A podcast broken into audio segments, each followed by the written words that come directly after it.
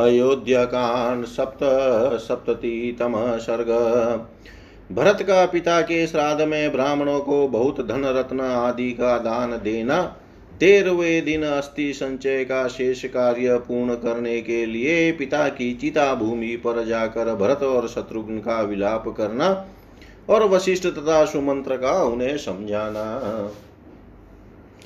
तथो दशाहे अतिगते कृतशोचो नृपात्मज द्वादशे हनि सम्प्राप्ते श्राद्धकर्माण्यकारयत् तदंतर दशहा व्यतीत हो जाने पर राजकुमार भरत ने ग्यारहवें दिन आत्मशुद्धि के लिए स्नान और एकादशा श्राद्ध का अनुष्ठान किया। फिर बारवा दिन आने पर उन्होंने अन्य श्राद्ध कर्म, मासिक और सब पिंडीकरण श्राद्ध किए। ब्राह्मणेभ्यो धनं रत्नं ददावन्न च पुष्कलं वांसांसि च माहानि, रत्नानि विविधानि च, वास्तिकं बहुशुक्लं च, गाश्चापि बहुस्तदा। उसमें भरत ने ब्राह्मणों को धन रत्न प्रचुर अन्न बहुमूल्य वस्त्र, नाना प्रकार के रत्न, बहुत से बकरे, चांदी और बहुतेरी गोएँ दान की।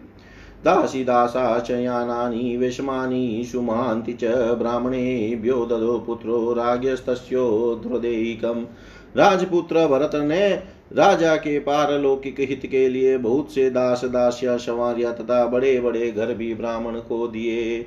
ततः प्रभात समये दिवसे च त्रयोदशे विललाप महाबाहु भरत शोक मूर्छित तदंतर तेरवे दिन प्रातः काल महाबाहु भरत शोक से मूर्छित होकर विलाप करने लगे। शब्दापिहित कंठश्च शोधनाथ मुपागत चितामूले पितुवाक्यमिदमाह सुदुःखित। तात यस्मिन्निसृष्टोऽहं त्वया भ्रातरि राघवे तस्मिन् वनं प्रव्रजिते शून्ये त्यक्तोऽस्म्यहं त्वया। उस समय रोने से उनका गला भर आया था। वे पिता के चीता स्थान पर अस्थि संचय के लिए आए तथा अत्यंत दुखी होकर इस प्रकार कहने लगे, तात, आपने मुझे जिन ज्येष्ठ भ्राता श्री रघुनाथ जी के हाथ में सौंपा था उनके वन में चले जाने पर आपने मुझे सूने में ही छोड़ दिया। इस समय मेरा कोई सहारा नहीं। यश्या गति नाथाया पुत्र प्रवा प्रवाजितो वनम तामम्बा तात कौशल्यां त्यक्त्वा त्वं क्व नृप। तात नरेश्वर जिन नाथ हुई देवी के एकमात्र आधार पुत्र को आपने वन में भेज दिया। उन माता कौशल्या को छोड़कर आप कहाँ चले गए? दृष्ट्वा भस्मारुणं तचः दग्धास्ति स्थानमण्डलं पितु शरीरनिर्वाणं निष्ठनन विषादः पिता की चिता का वह स्थान मंडल भस्म से भरा हुआ था अत्यंत दाह के कारण कुछ लाल दिखाई देता था वहाँ पिता की जली हुई हड्डियाँ बिखरी हुई थी। पिता के शरीर के निर्वाण का वह स्थान देखकर भरत अत्यंत विलाप करते हुए शोक में डूब गए। स तु रुदन दीन पपात धरणी तले उत्थाप्यमान शक्रस्य यंत्रध्वज इवोत्रित उस स्थान को देखते ही वे दीन भाव से रोकर पृथ्वी पर गिर पड़े, जैसे इंद्र का यंत्र बद ऊँचा ध्वज ऊपर को उठाए जाते समय खिसक कर गिर पड़ा हो। अभिपेतुस्ततः सर्वे तस्यामात्या शुचिव्रतम् अन्तकाले निपतितं ययाति मृषयो यथा। तब उनके सारे मंत्री उन पवित्र व्रत वाले भरत के पास आ पहुँचे, जैसे पुण्यों का अंत होने पर स्वर्ग से गिरे हुए राजा ययाति के पास अष्टक आदि राजर्षि आ गए थे। शत्रुघ्नाश्च भरतं दृष्ट्वा शोकपरिप्लुत्तमः विसंज्ञो न्यपतद भूमौ भूमिपालमनुस्मरण भरत को शोक में डूबा हुआ देख शत्रुघ्न भी अपने पिता महाराज दशरथ का बारंबार स्मरण करते हुए अचेतन होकर पृथ्वी पर गिर पड़े। उन्मत इव निश्चितो विललाप, सुदुःखित स्मृत्वा पीतु गुणाङ्गानि तानि तानि तदा तदा। वे समय समय पर अनुभव में आए हुए पिता के लालन पालन संबंधी उन उन गुणों का स्मरण करके अत्यंत दुखी हो, शुद्ध बुद्ध होकर उन्मत के समान विलाप करने लगे। मंत्रा प्रभव स्त्रीव के कई ग्राह संकुल वरदान मयो अक्षोभ्यो अमजय छोक सागर। आय मंत्रा से जिसका प्राकट्य हुआ है, के कई रूपी ग्राह से जो व्याप्त है तथा जो किसी प्रकार भी मिटाया नहीं जा सकता। उस वरदानमय शोक रूपी उग्र समुद्र ने हम सब लोगों को अपने भीतर निमग्न कर दिया है। सुकुमारं च बालं च श्रुतं लालितं, त्वया क्व तात भरतं हित्वा विलपन्तं गतो भवान्। तात आपने जिनका सदा लाड प्यार किया है, तथा जो सुकुमार और बालक है, उन रोते बिलकते हुए भरत को छोड़कर आप कहाँ चले गए? ननु भोज्येषु पानेषु वस्त्रेष्वाभरणेषु च प्रवार यदि सर्वान् नस्तन्नः कोद्य करिष्यति भोजन पान वस्त्र और आभूषण इन सबको अधिक संख्या में एकत्र करके आप हम सब लोगों से भर, अपनी रुचि की वस्तुएँ ग्रहण करने को कहते थे। अब कौन हमारे लिए ऐसी व्यवस्था करेगा?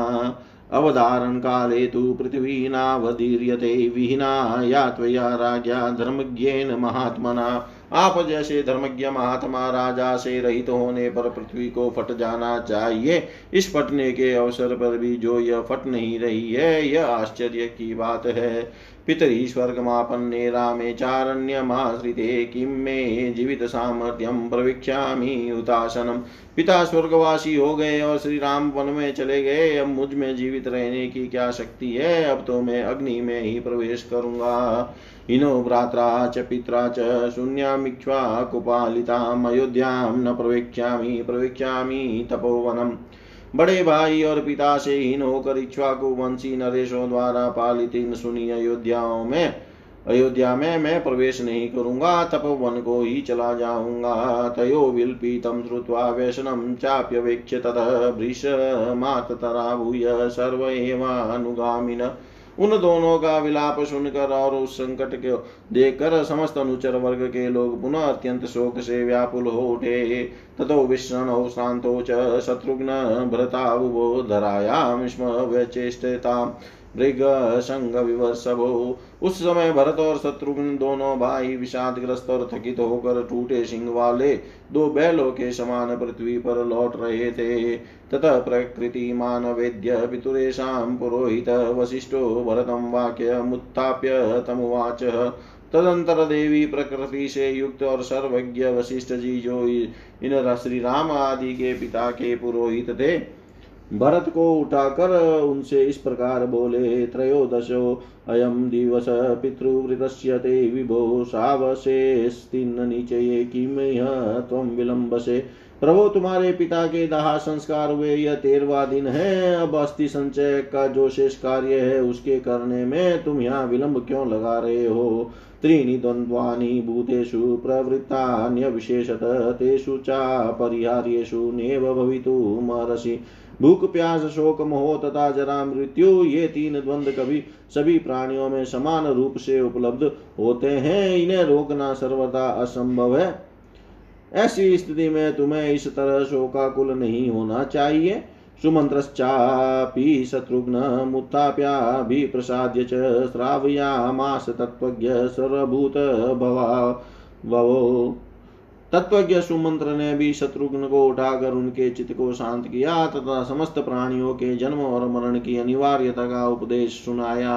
उत्थितो तो नरव्याघ्रो प्रकाशेते यशस्विनो वर्षा तप परिग्लानो पृथ्वीगिंद्र ध्वजा विव उस समय उठे हुए वे दोनों यशस्वी नर श्रेष्ठ वर्षा और धूप से मलिन हुए दो अलग अलग इंद्र ध्वजों के समान प्रकाशित हो रहे थे। अश्रुणि गंतो रक्ताख्यो दिनभाषिनो अमात्यास्वरयन्ति स्म तनयो चापराक्रिया। वे आँसू पहुँचते हुए दीनता पूर्ण वाणी में बोलते थे। उन दोनों की आँखें लाल हो गई थी तथा मंत्री लोग उन दोनों राजकुमारों को दूसरी दूसरी क्रियाएँ शीघ्र करने के लिए प्रेरित कर रहे थे। इतिहास श्रीमद रामायणे, वाल्मीकि, आदि काव्ये, अयोध्या कांडे सप्त सप्ततितम सर्ग, सर्व श्री शाम सदा शिवाय अर्पणमस्तु ॐ विष्णवे नम ॐ विष्णवे नम ॐ विष्णवे नमः।